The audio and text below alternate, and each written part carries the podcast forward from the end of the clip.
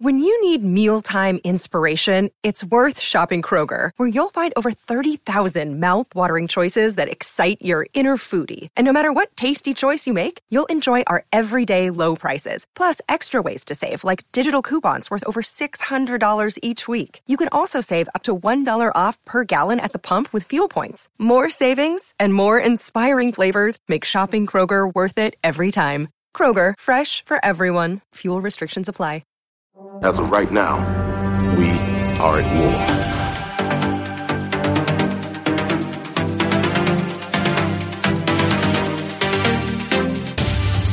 How desperate.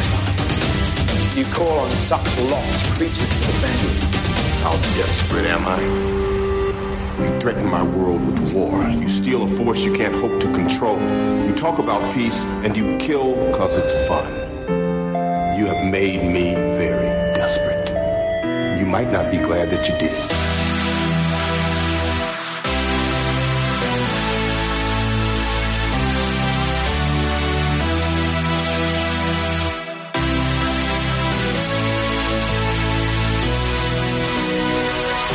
There was an idea to bring together a group of remarkable people, see if they could become something the battles that we never could. Welcome to Fury's Finest, a podcast devoted to discussion of Marvel Crisis Protocol and the Marvel Universe. My name is Jesse Aiken, and I'm joined by my co-host Chris Bruffett. How are you doing today, Chris? Jesse, I am very excited to be uh, recording this episode with you today. We have both just been dealing with sickness and all kinds of wacky situations for the last week, and it is really nice to be back here talking about MCP.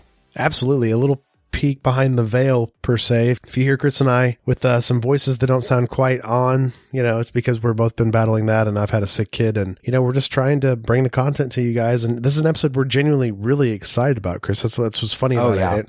And we put it off a little bit because we both were very sick, and we're kind of clawing our ways back now. So. I feel like we're ready to get into this because we talked about it last episode with the Enchantress episode, but this is our Asgard mini series. This is our return to Asgard. We haven't been in Asgard since early 2020, really when the game was in its infancy. And the game's changed a lot since then, Chris, and this affiliation's changed a lot. And I would honestly say the biggest change to this affiliation was the inception of this character, Angela. She's a big one. That's a very important character. She's awesome, and she's got such a rich history in just the publishing and IP department. Absolutely. There are some that do not like how Marvel has portrayed her since she's joined the Marvel universe, but I, for one, think she's pretty cool. So I, I'm I'm excited to get into it. Hey, I am too, and that's something you and I have been talking about since her inception on the Atomic Mass Gallery page, where they just revealed that she was coming to the game. You and I are like, this is going to be a unique challenge for our show because she's one of these characters, Chris, where we talk about unique circumstances come up every time we do more characters on this show. Uh, just more avenues of the real world get brought up.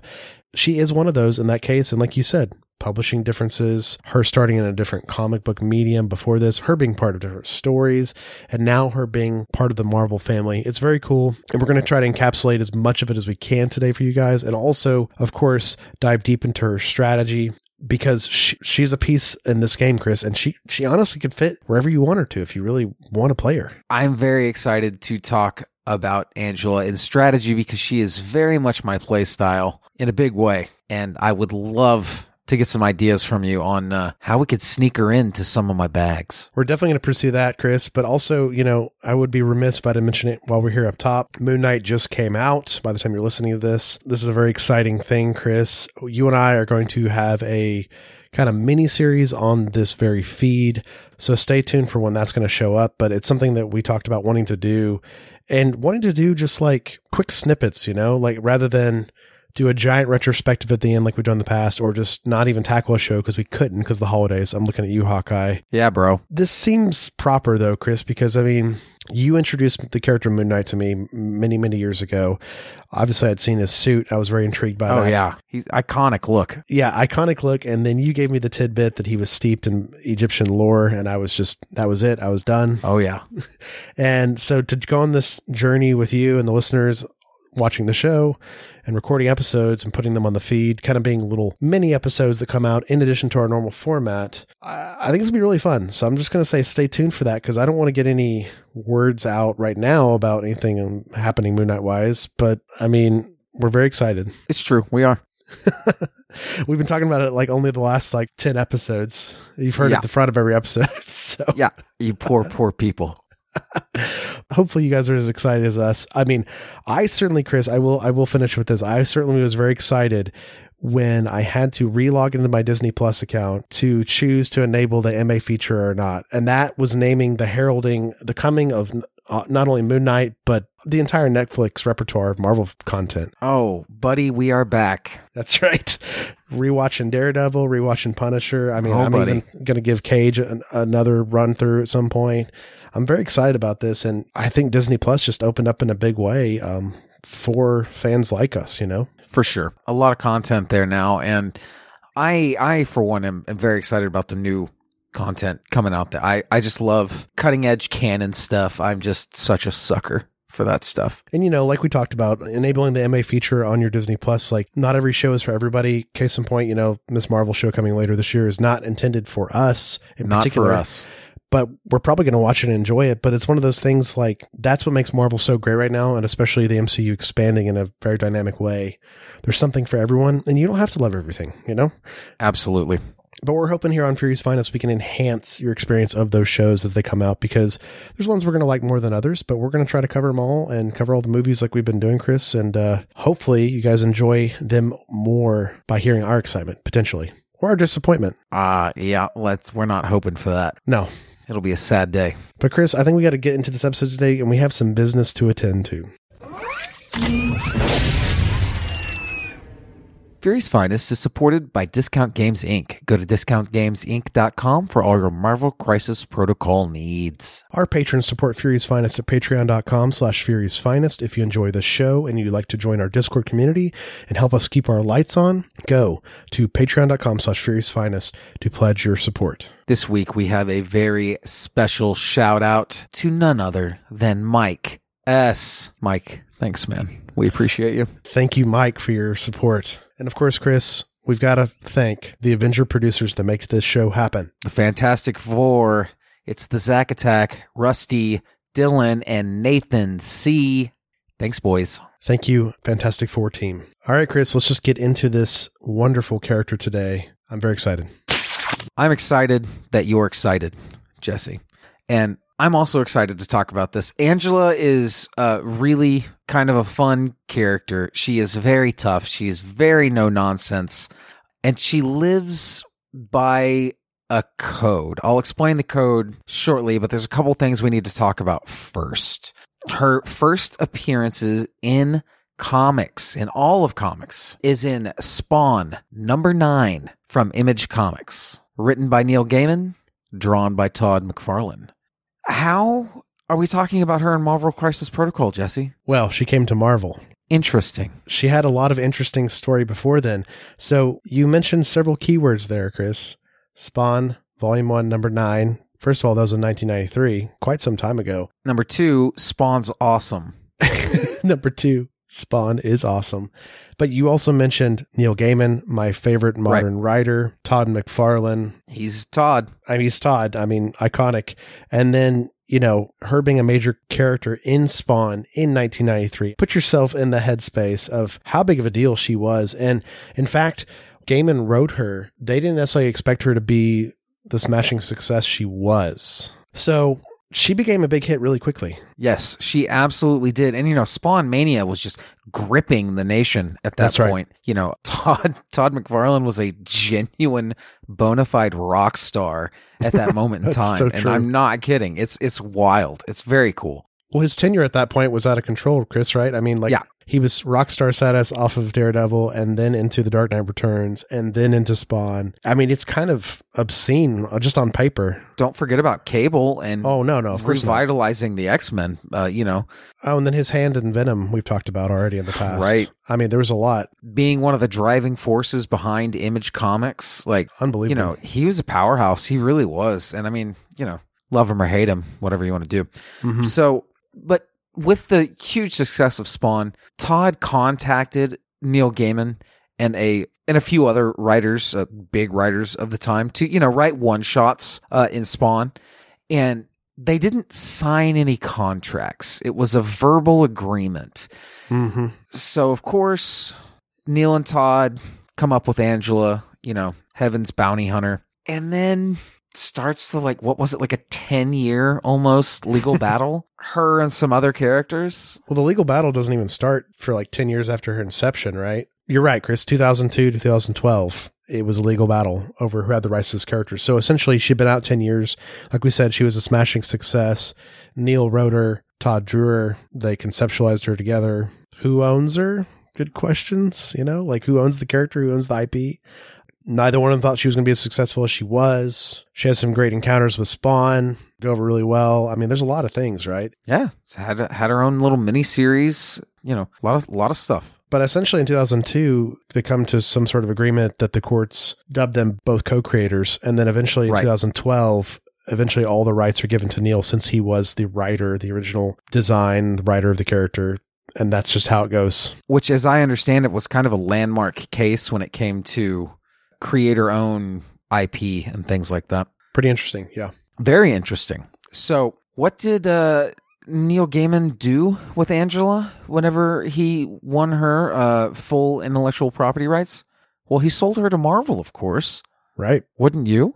I think Marvel was asking for some time too, which is pretty interesting, Chris. Oh, for sure. Don't don't think that his return to Marvel wasn't partially for that. But Right. Her first appearance in Marvel comics is in Age of Ultron number 10. Okay. So, right in line with that timeline we just talked about, 2013, right after all the, the legal issues have been settled. So, how did they even bring her into Marvel, of course? And it's really thanks to Wolverine, wouldn't you know? Mm-hmm. Our guy. Just time traveling back and forth. Wolverine messes up the space time con- continuum. All my TNG fans out there. Right. Damages the omniverse, and this brings Angela from where she was, which was this. They they formed a whole new realm for her. Actually, uh, the realm of heaven, H E V E N. It was the tenth realm in the pantheon of realms uh, that Odin formerly bore uh, ruled over, and the angels of heaven and the Asgardians were bitter, bitter rivals. So much so that Angela herself, firstborn to Odin and Freya, was stolen and presumed dead by the Asgardians, but stolen by the angels of heaven. And after Odin thought was his firstborn daughter being killed, he cut the realm of heaven off from able from being able to be accessed, being able to escape. The the angels were essentially trapped there for a very, very long time. And it is here that Angela was raised and taught and raised by a code. Uh, and that code was nothing for nothing. Everything has a price. And like Angela lives by that. She will get paid or you will die. Uh, she will collect on, you know, whatever favor or debt you owe her or you will die. And when it comes to killing, she's very, very talented. Angela appears in her first real big dust up in Marvel is with Gamora. It's very cool. They end up becoming, you know, kind of frenemies or whatever, but but think about it guys. Gamora is the strongest like deadliest woman in the galaxy. She's she's good, you know? She's Yeah. very good. But second Angela shows up. Angela's better because she's she is Asgardian, right? And but not only that, she's the firstborn of Odin. Think of how how strong Thor is, right? It's the same same thing here, Uh, but she's trained in this insane warrior, you know, heavenly warrior combat, and where she was one of, if not the best warrior in heaven. So we're going to move on from her coming into the Marvel universe, and her first real storyline is during Original Sin. And this is when they give us her name. It is Aldrif, her Asgardian name, daughter of Odin and Freya. So, of course, she is sister to Thor and Loki, which leads to a lot of lot of fun. I I digress. So there's not a ton of Angela content out there yet, guys. It's very easy to read all of it. So I'm going to do some quick hits for you, and then we're going to talk more about her superpowers. In Angela Asgardian Assassin, she kidnaps Odin and Freya's newest child, just fresh born, kidnaps her. So it leads to her fighting a lot, a lot of different things. Dark elves are involved. It's great fun. Later, uh, Angela will become queen of hell uh, as she has to go down to hell to return her lost lover Sera to life. Very sweet. And the thing that uh, she is kind of doing right now is she is in a, a, a, ser- a team book with Blade, which I have not gotten to read yet, but I'm going to probably after we're done recording here. Right. But she is co leader of this team with Blade. I think it's nine issues. It's called Strike Force. Seems cool. I hope it is. You know, maybe I'll let you know. So let's get into what she does and how she does it. Let's talk about her superpowers. Of course, as as we established, she is Asgardian, so she gets that extra power during the power phase. She is very strong. She's just, I mean, she's just Thor. I mean, think of how strong Mm-hmm. all of the this this line is. These gods, these these Odin's spawn. Even, I mean, Hela to a lesser degree in the movies. Hela, you know, But- super speed, super durability, flight. Oh man, super strength. Yeah, all of it. All of it.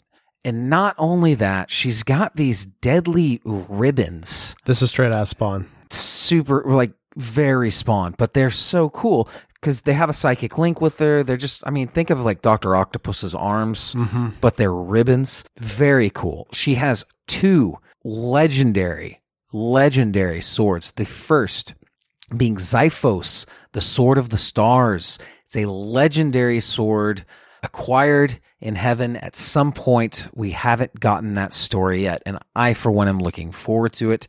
The other sword is probably the cooler of the two. That's why Xiphos had to have more backstory.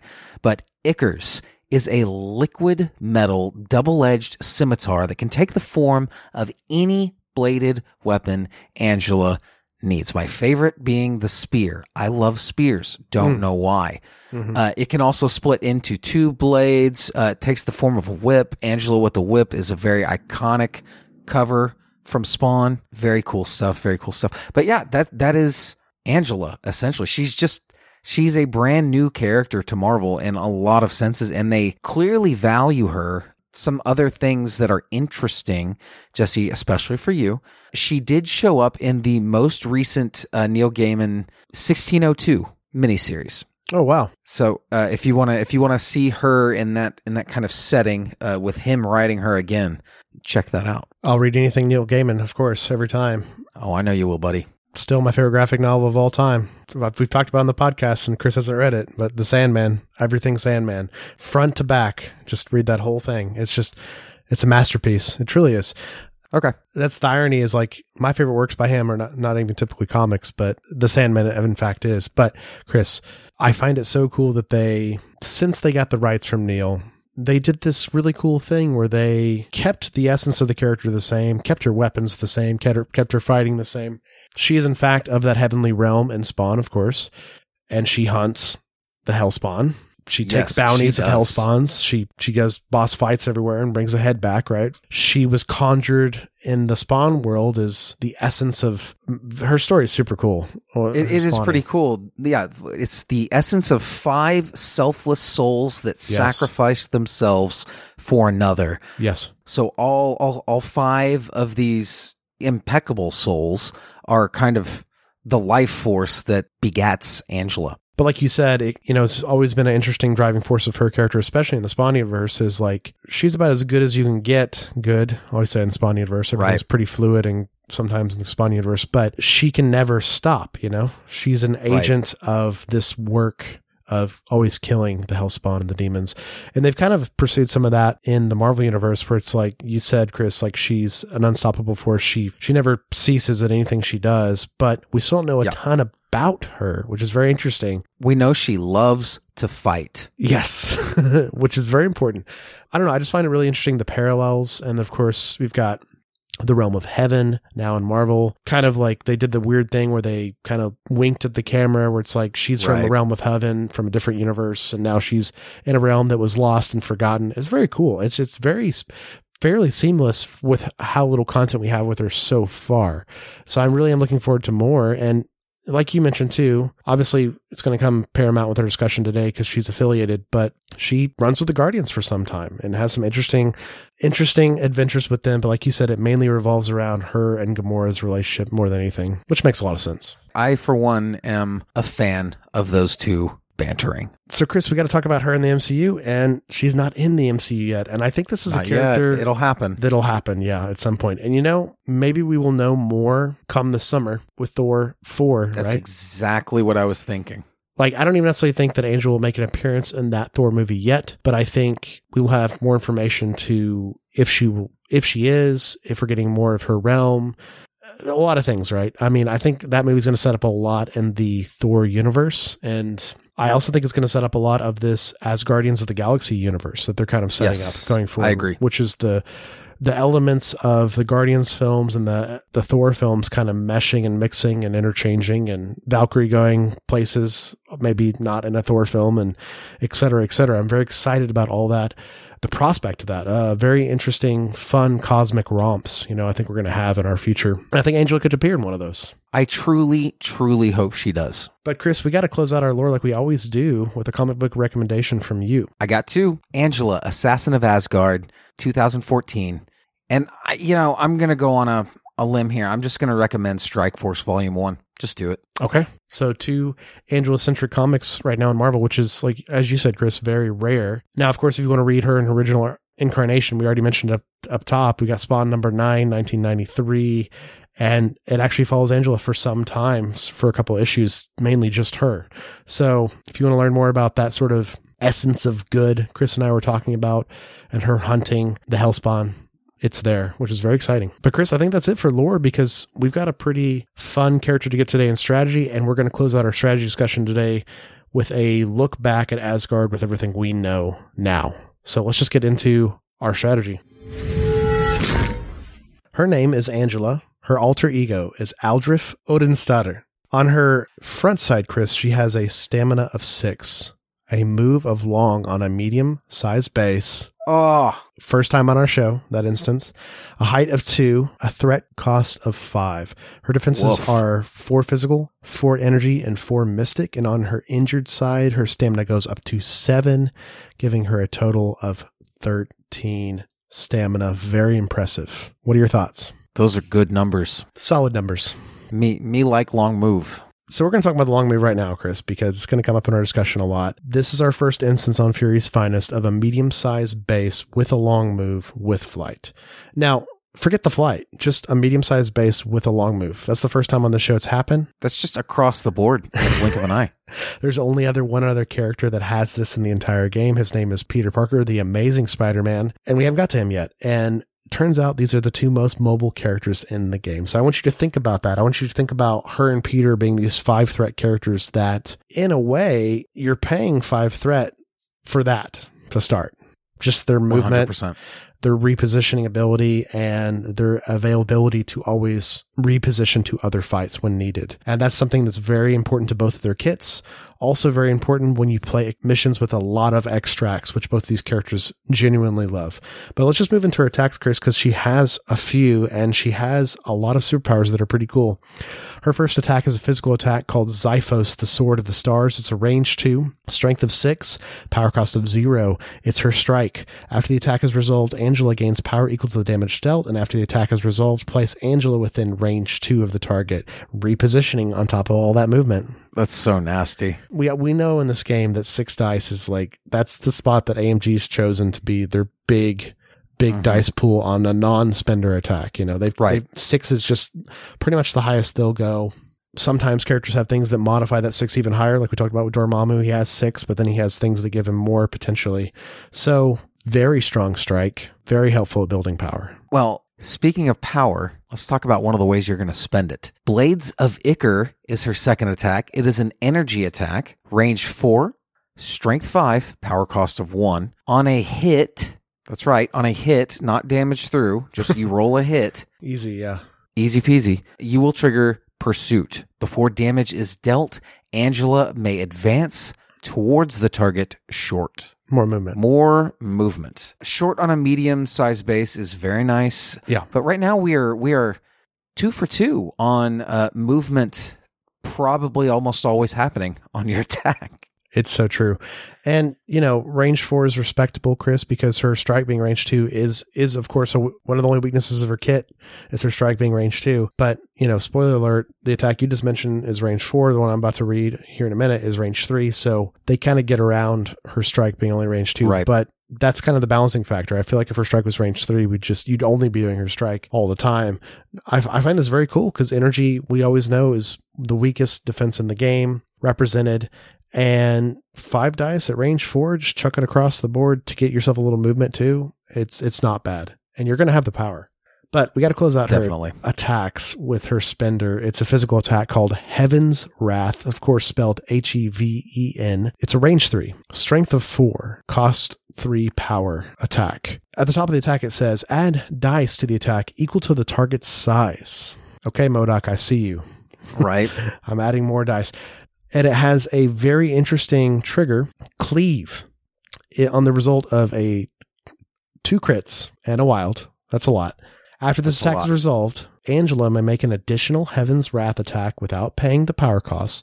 The additional attack must target the original target character. This additional attack does not have the cleave special rule. So, a way to think about this attack, Chris, is this is kind of like an area attack or a beam attack, but on one target, kind of. Where it's like, you know, you know with your area attacks and beam attacks, you're going to resolve them in order, different targets, and you're going to net actions. You and I actually talked about that last episode with Enchantress. One of the things that makes Enchantress so good is just netting actions from that beam Right. to power her superpowers.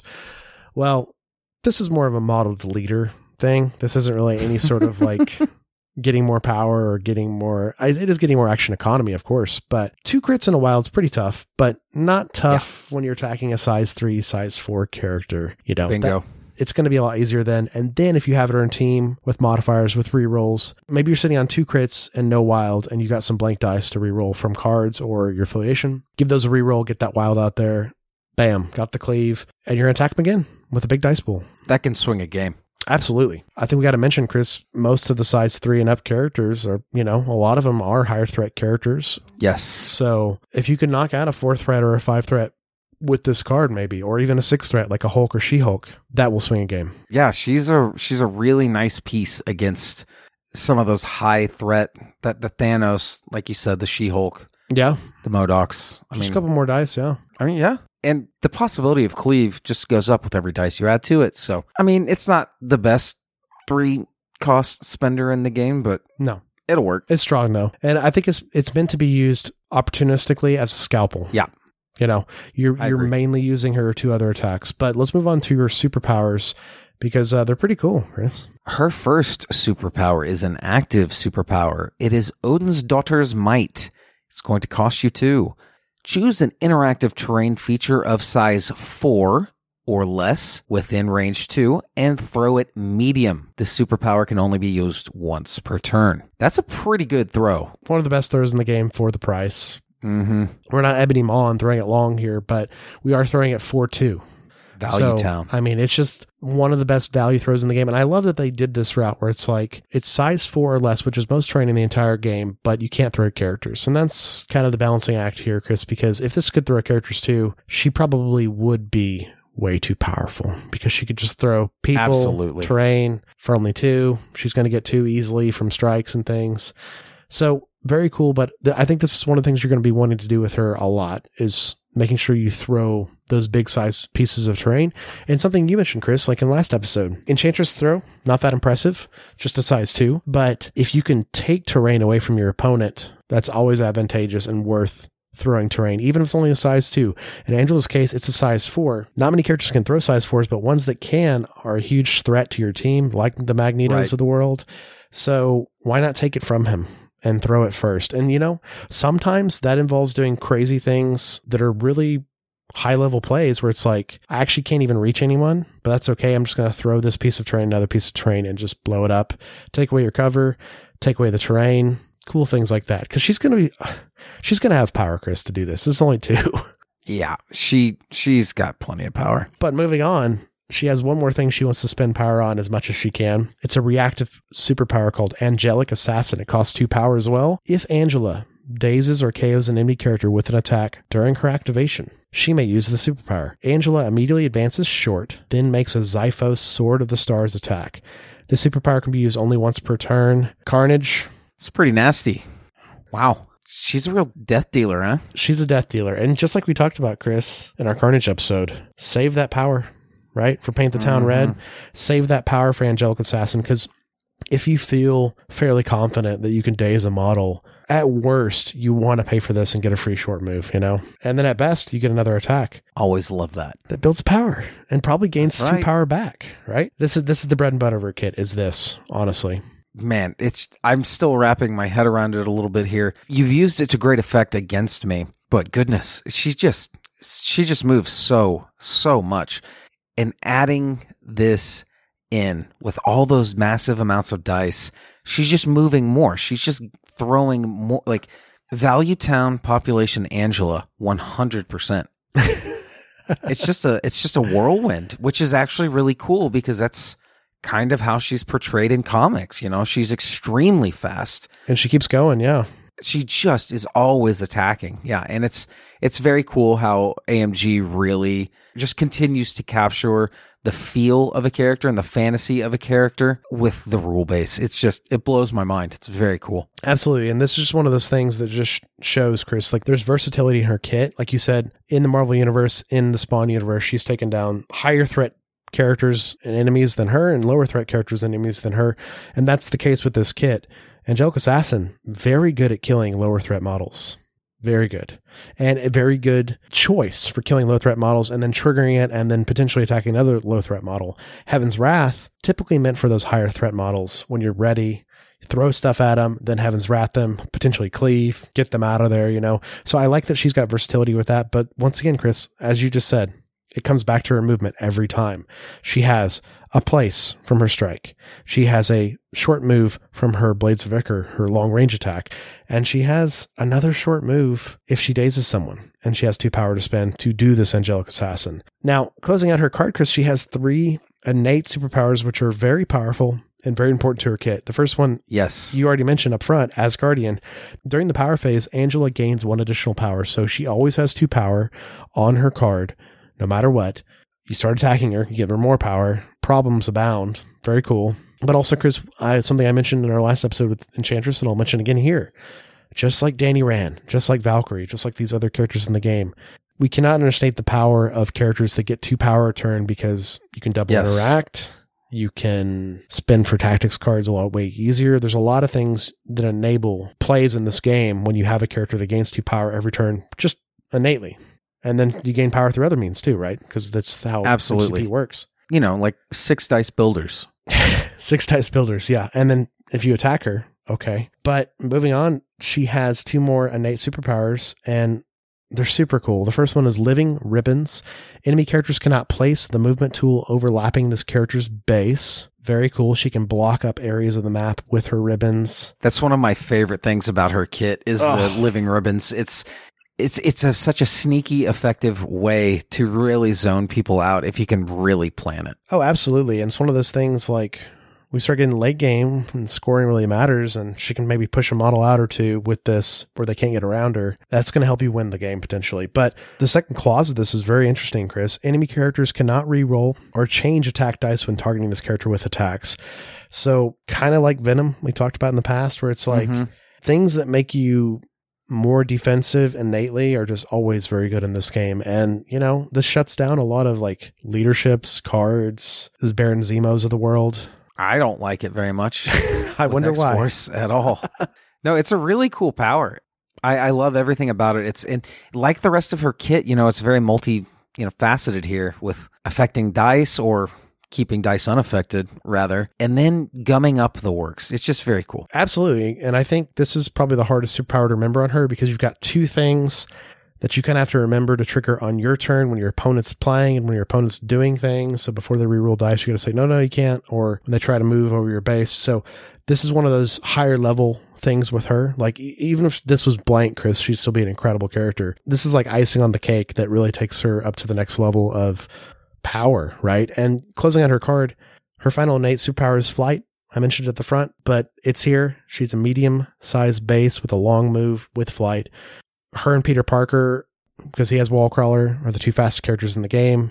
No one comes close. It's very powerful. And I'm going to talk about the plays you can do with this right now while we're here. This is something we see people do with Peter Parker, with Angela a lot. On, let's say, an F map, so spider infected, that center spider infected that's right in the dead center of the map, you can, with Angela, deploy straight up the map, straight in the middle of your deployment, basically.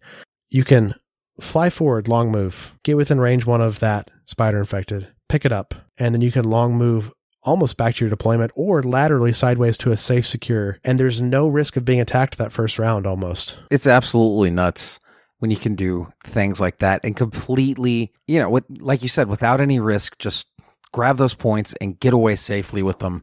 And you're you're cutting down the whole all available points for for the opponent and just really can kind of once again gum up the works. She's really good at that. Her kit strikes me, Jesse, as more of a kind of a hmm, maybe not that it has to be this way, but I feel like she is a very good kind of solo flank character. She's very good at that. Yeah, I think she's good at a lot of things, Chris. I mean, that is good thinking on from your part. You're saying that she's going to go to a solo flank on maybe the enemy side or something by herself. Exactly. You know, maybe maybe move up in it. She with the way dice cannot be re-rolled or added on her. It just Defenses of four four four. yeah, it's another level of tankiness. It you know, kind of stealth tank, but mm-hmm. look, she's not easy to kill and No. she can do a ton of damage. So, Yeah, absolutely. And her dice could also go, go cold, which has happened to me many times. But like I said, that's okay because you have this durable character that's a long mover with flight on a medium sized base that can really interact with objectives on the map every turn if you're playing her right. And that's the real, I think that's the sneaky power for Kit, Chris, is like, yeah, she's an incredible beater character. She's she's worth every point on the attrition front as a five threat. But we all know how we actually play MCP. right. It's winning the objectives. And she's an exceptional character at doing that. Like she could interact with the console, for instance, right? Heal herself and then fly over and pick up an ex- extract, pick it up, you know, because she had two power on her turn. And that's just like movement, right? We've talked about on this kit here, like she could Blades of Ichor somebody, get to an objective, interact with it, maybe strike them, then Angelic Assassin, then, you know, move short and attack someone else, and then be in a good position controlling her side of the board, like you said, or just ready to fly across the board to the main fight. At any time. Yeah. Yeah, I think that's her biggest strength, Chris. I think, the, like you said, at any time, it's to join the side that needs help at, a given moment, you know? Right. It's why Lizard's so good, right? Like he he's one of those characters like he's a medium sized base with a medium move with wall crawler and he can pretty much hold a side for a while and then he can start moving to the fight or something or he can just hang on that side all game. Angel's one of those characters like there is threat of her getting to your side whatever she wants and then she can start deleting models so you can switch the extract secure Angela to the assassin Angela back and forth. You can switch that switch up and down. And that's what I love about her. She's really good at both. Right. I mean, just with all the offensive capabilities that she has, and like you said, playing an objective minded strategy with her can just, can be devastating if the dice are with you. It, you know, it might not go over very well if, if you're rolling blanks, but you know, sometimes you get to play MCP, sometimes you don't. It's true. As you said, Chris, hopefully you still played her ride on turn zero. Right. And you're putting pressure on your opponent somewhere. And You're either matching or underperforming in threat, right? Where it's like, oh, Angela's on a flank, pushed aggressively on the enemy side against two three threats, and she's holding her own. Okay, well, I'm winning there. I'm winning because she's a five threat. She's gumming them up, like you said.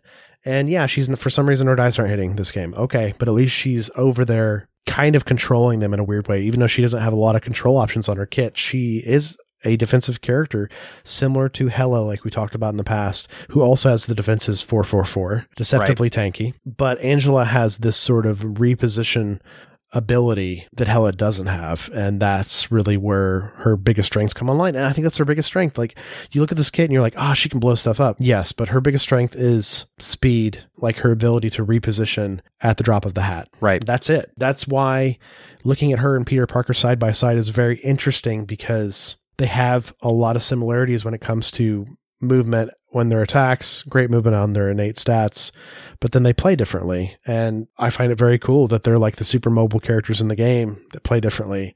But at their core, they're the super mobile tanky characters in the game. That's that's neat.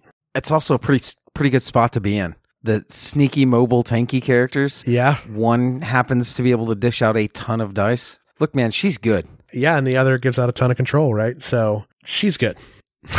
I think you just nailed it there. I mean, let's also not forget that on her backside she has seven stamina, and I mean, she's going to be around a bit, Chris, and she she always can throw that size four terrain. Like that's very scary. Like that's honestly her biggest source of damage because it only costs two.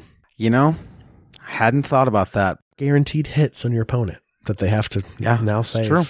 Not an easy thing to do. No. Not one bit. Not at all. Where does Angela fit best, Jesse? I mean, clearly it's Asgard, right? Yeah, I think it's Asgard, but let's talk about Asgard. We we talked about last time. Enchantress is a good fit for Asgard because she has a bunch of power to use their leadership to heal. Actually, think Angela is a better fit for Asgard because as long as she can keep her health up and keep conditions off of herself, which she can do with the Asgard leadership, she pretty much can do whatever she wants because Chris, we haven't talked about it yet, but it should be obvious at this point in the show. Angela doesn't like conditions at all. And she doesn't like a bunch of damage on her either, because these are things that hinder her goal of being super mobile, controlling Right. an area, killing models. She can't ever be staggered, you know? She just can't. She can't ever really be shocked or incinerated, something we talked about last episode a lot, because this hurts her power building with her dice. It also hurts her defenses, you know? And, you know, sometimes your defenses can definitely go cold in this game. In fact, they're designed to go more cold than your attacks. Right. And I always have to remind myself that every time my defenses Yes. go cold like 10 times in a row. But with Asgard, she can just pay that power, take it off, you know? And and something we talked about last episode, Chris, it's on your turns. On your turn. As in on your turn, you could be going with Thor or something, but you could spend a power off Angela to heal a damage off her, right? On Thor's Mhm. turn. It doesn't have to be Thor's turn. It's just on your turn as a character. So as long as you go with your characters, you know, you can always kind of do it in the right way. So maybe Angela's, you know, got a condition on her and a damage on her, and but she's got a bunch of power on her. Well, I'm not going to go with her for two turns, right? I'm going to go with Enchantress first, take that uh, condition off Angela. Then my opponent goes their turn, then comes back to me. Then I'm going to go with Angela, take a condition off her again, or take a take a damage off her. Then go. Not a not a bad way to keep her moving because you know, like you said, her not being able to move around is just killer. So That's her death. Yeah. One hundred percent. But moreover, I think she adds just so much to Asgard with her mobility, giving them a true, a really true tool to play the objective game, Yep. to really focus and win in the objective, other than you know just having to beat everybody up till you can catch up and win Exactly. in the last couple of rounds. Uh, She gives them a true threat to getting a lead, which is kind of a scary thing, you know. An early game lead for Asgard is is different than an early game lead for a lot of other affiliations. Well, I, of course, I'd be remiss to not mention it here, but if you know, pioneered by Omnis from Omnis Protocol, the Asgard team loves to play that deadly meteor secure. Yes. And Angela is a perfect candidate for that map because it's a C and she can just move across back and forth all game. But also, Anywhere she wants. her energy defense is four, Chris. Like, there, she's gonna Yeah. flip that meteor to the right side. So she's very good on the team. And I think you covered why she's good because they lack mobility and they lack objective running. Now they have it in her. And I think she's good on the team. What I covered, she's the perfect candidate for the leadership. The perfect candidate. Yes. Like she's the one that if you have her and Thor's healthy, because he's got to stay around. That's the most important thing. He's got to live because this is too crucial of a leadership. But if she's damaged or has conditions, you're going to spend it every time to keep her fresh. I love the other Asgardians, but like she is more valuable than them Of course, there's certain circumstances that trump all, all sorts of things, but I find it so cool that she's so good in the team. Now, moving on to her other affiliated teams, Chris, she's also affiliated with Guardians and she's affiliated with A Force. So covering Guardians, this might be one of her best teams as well because she gives them a five threat. They have a lot of cheat models, and Star Lord gives her rerolls. That's a lot of dice to re-roll. Yeah, it is. And she also gets to use the lovable misfits card, which I love so much, which is like every character that you have on the map as a guardian gets to roll a die and see what free action they get for this round.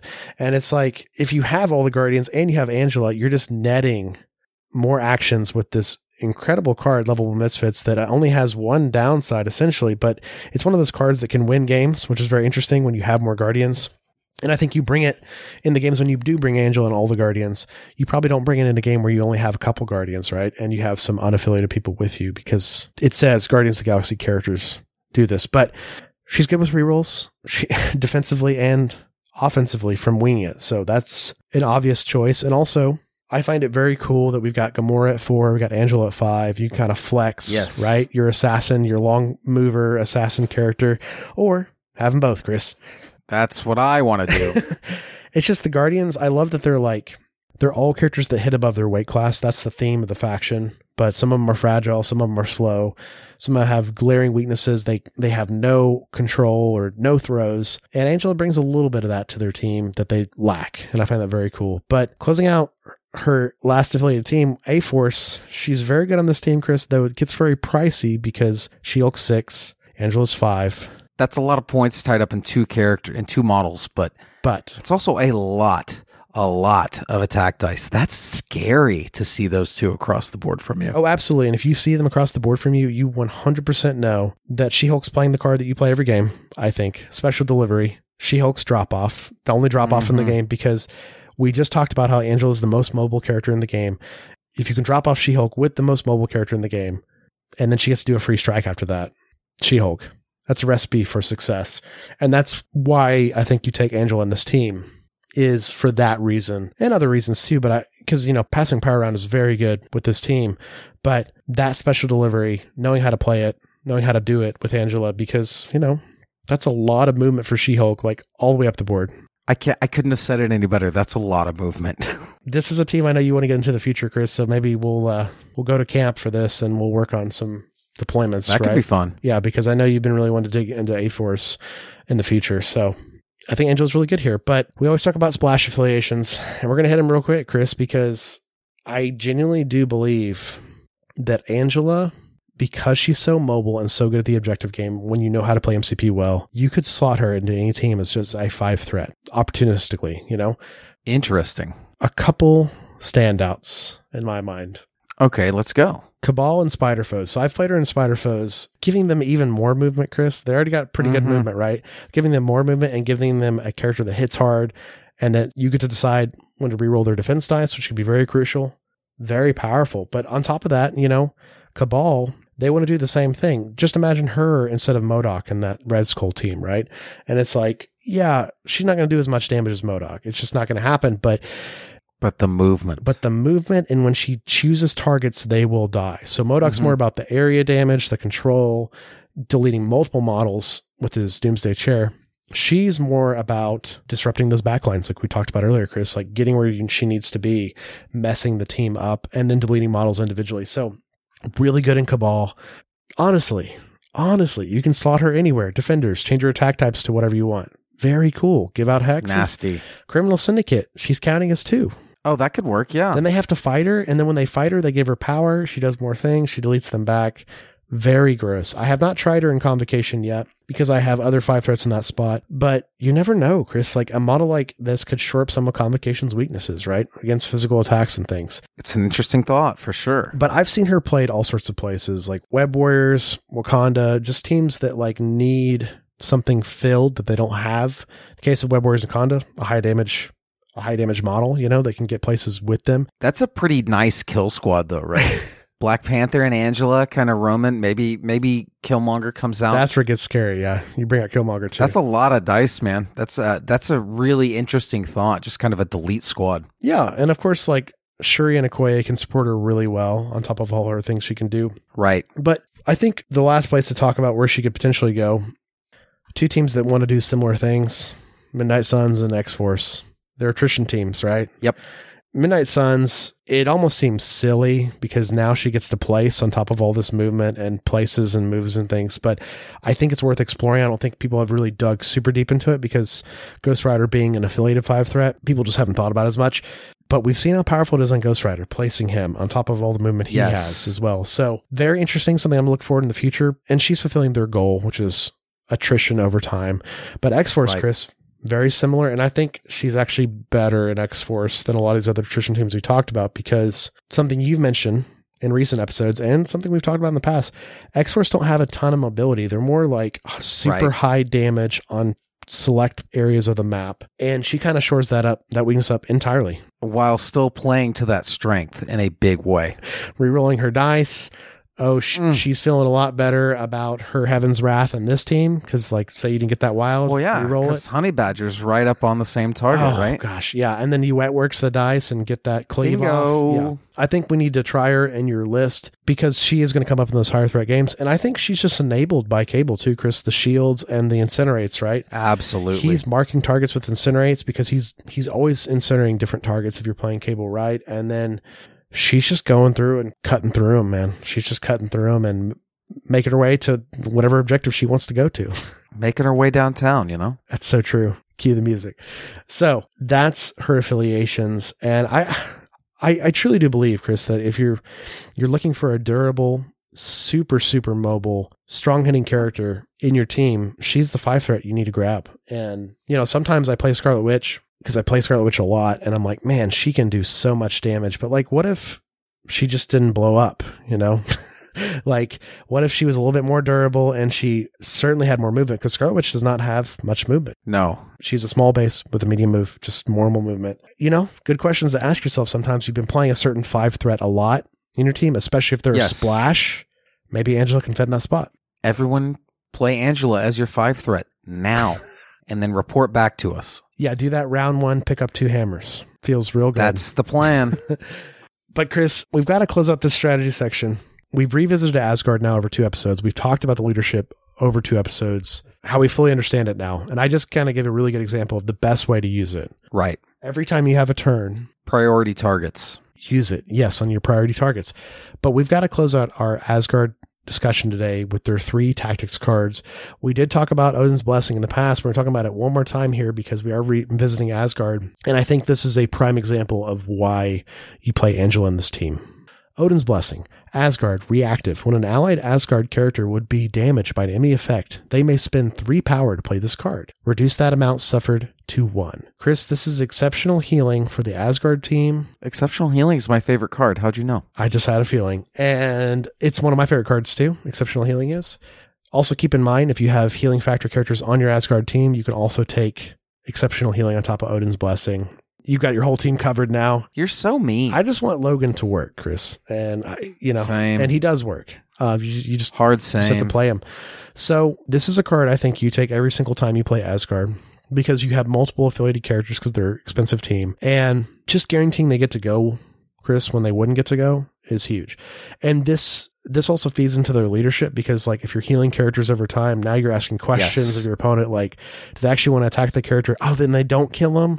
Oh, then I do kill him. They get to play Odin's blessing. Like it's it's a lose lose for them. So debilitating, yeah. Asgard's this weird team where it's like you first read it and you're like, oh, they've got like some healing and and some like condition removing, but like it's so weird that like the correct way to play Asgard is they're almost like hard control, Chris. And in the case of if you're using leadership every turn, you're keeping your characters alive and you're always throwing with the Asgardians, which you should be. Absolutely. It's hard control with a spattering of attrition. And they're also tanky characters. So it's like you've got these tanky characters that are controlling you with their leadership and their abilities. When they're ready to kill you, they'll kill you.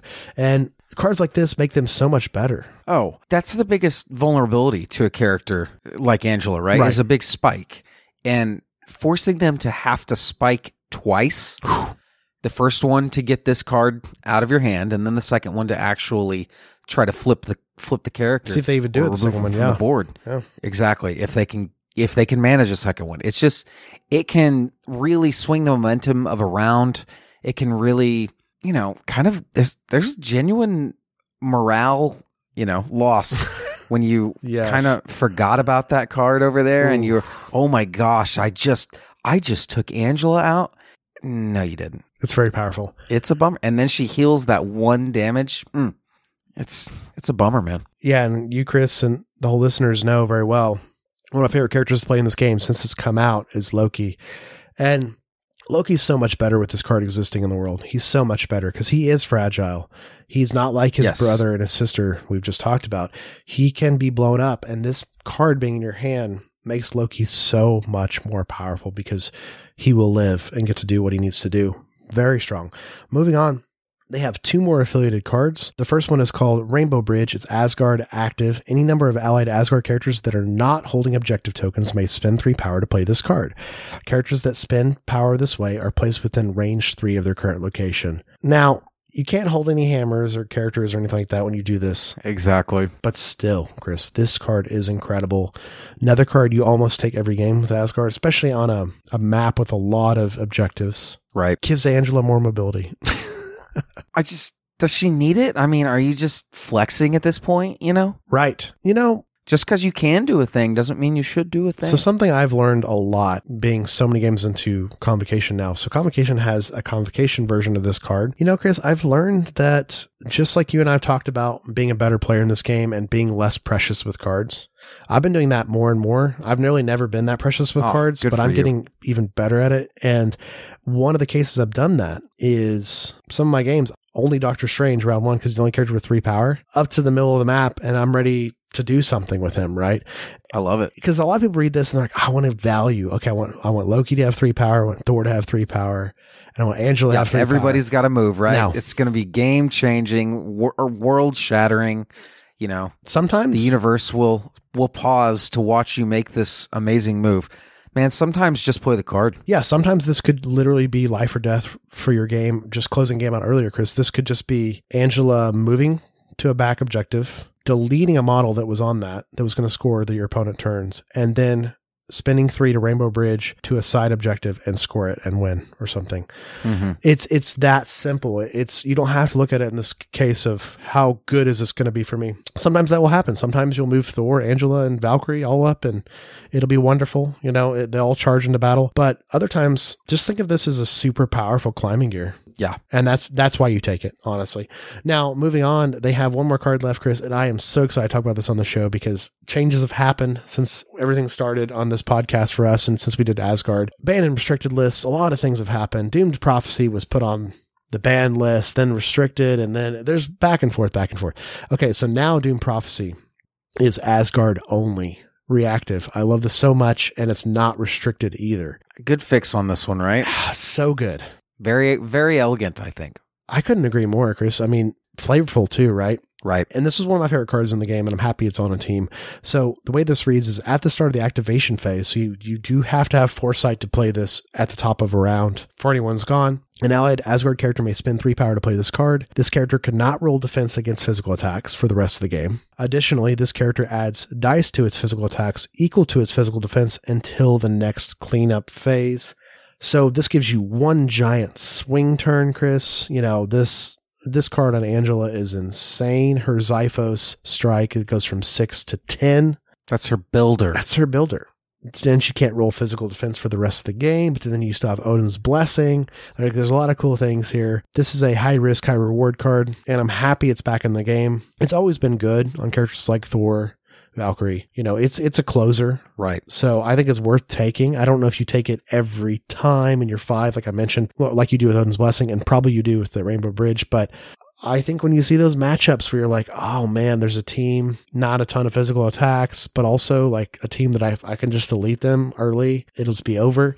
You bring that Doom Prophecy, you put it on Angela or Thor, let them do that giant turn where they double, they have to double tap on that turn, in my opinion, because Oh, Oh, one hundred. why wouldn't you? I mean, it's and it, keep in mind too, Chris. Like the Blades of Ichor, it goes up to nine, right? Like even though it's an energy attack, you're still adding your physical defense onto whatever attack you're doing. Same with Thor and his lightning and stuff. So I think it's super cool that Asgard got this. I, that we get to talk about this now, and you know, I'm happy someone has it because it was a huge loss for Carnage because it did make him more fun. It wasn't even like a, a hard win thing with Carnage. It was honestly with him is a huge risk because he has, as we talked about in our episode, he Yeah. has no defenses but his physical defense at all. Right. And when you take that away, he's just he's just blank. But hopefully that turn he's eating the whole world. I think it's pretty obvious with Angela. This she's the best target for this because you can more easily trigger angelic assassin, get that free short movement attack off, right? So then you're getting three attacks that turn, right? With the Doom Prophecy. What a turn. You know, and you could just whiff too. But, you know, this card makes it Oh, fun. absolutely. This card makes it fun. Very unlikely you're going to whiff with 10 dice though. Just it's just not going to happen. I mean, it does though. I played Danny Rand a lot. Yeah, I was gonna say you you say that. Statistically it won't happen that much, but yeah, you're right, Chris. It it'll happen. I'm sorry in advance. Fury's Finest is supported by our wonderful patrons. You can become a Fury's Finest patron by going to patreon.com slash Fury's Finest. Find us on social media. Follow the show on Twitter at Fury's Finest Cast and find us on Facebook, Instagram, and Twitch at Fury's Finest. Email us at furysfinest at gmail.com with any inquiries, ideas, or questions. And leave us reviews on your podcast platform of choice. It really helps us out. Of course, Apple Podcasts and Spotify being the most important because those are the aggregate ones. But I find it super cool, Chris. Like we talked about the last several episodes, you guys have now been leaving us reviews on Spotify. Really helps us out. We really appreciate it. Yes, we do very much appreciate it, and we want to keep that energy going. Keep leaving those reviews. Grab your kids' phones, use them to leave reviews. Mother-in-law's phone, grab it. No, but for real, it is it is awesome of you guys, and we really, really, truly appreciate it. And we also want to thank Approaching Nirvana for our intro and outro music. You can find Chris and I on social media. You can find me, Jesse, on Twitter and Instagram at Jesse Aiken. That's J S S E E A K I N. Chris, where can everyone find you? You can find me on Twitter at Chris Bruffett, B R U F F E T T, where I tweet occasionally. Very good. Well, Chris, that's our Asgard miniseries. We're we're fully caught up on Asgard for now. That was fun. was very fun. It was fun to just visit these two characters we love so much. If these characters interest you, definitely pick up this box. We think it's a very valuable box to add in your collection to have these two ladies on your teams, but also just like if you want to play Asgard, you kind of need an Angela and Enchantress. You just do. At this point, yeah. you just do. There's not enough Asgardians in the game, period. So you just you just need them. Eventually, we'll get Volstagg. One can hope. But Chris, we've got a lot of fun stuff planned over the next month or so, and we won't spoil Yeah. it here. We already mentioned Moon Knight coming very soon, but we have other characters and other series coming up. We hope you guys are going to jump on the journey with us. Some of them will be really fun. We're going to try to keep it as thematic and focused as we can, like keep characters together, which I think is really fun. Chris, like of similar teams and themes. So, and it's all going to lead up to Mini Stravaganza 3 later this summer. So, it's a very good time to be an MCP and Marvel fan. We say it every week, but it's so true. When are we going to start getting the money lines on these betting odds for what the big announcement will be? I'm gonna let you start some of that on your Twitter, and yeah, we'll get it. Then we'll Ah. get we'll get it going on the, as you said, on the Fury's Finest Twitter as well. And Yeah, Fantastic Four are at uh, minus 2.5, 4 to 1. Well, we hope you guys enjoyed this episode. It's been really fun to visit Asgard again with you. We hope you guys will join us in the coming weeks when we have a lot of fun content coming. But until next time, thanks for listening, true believers. Excelsior. The world has gotten even stranger than you already know. At this point, I doubt anything would surprise me. Ten bucks says you're wrong.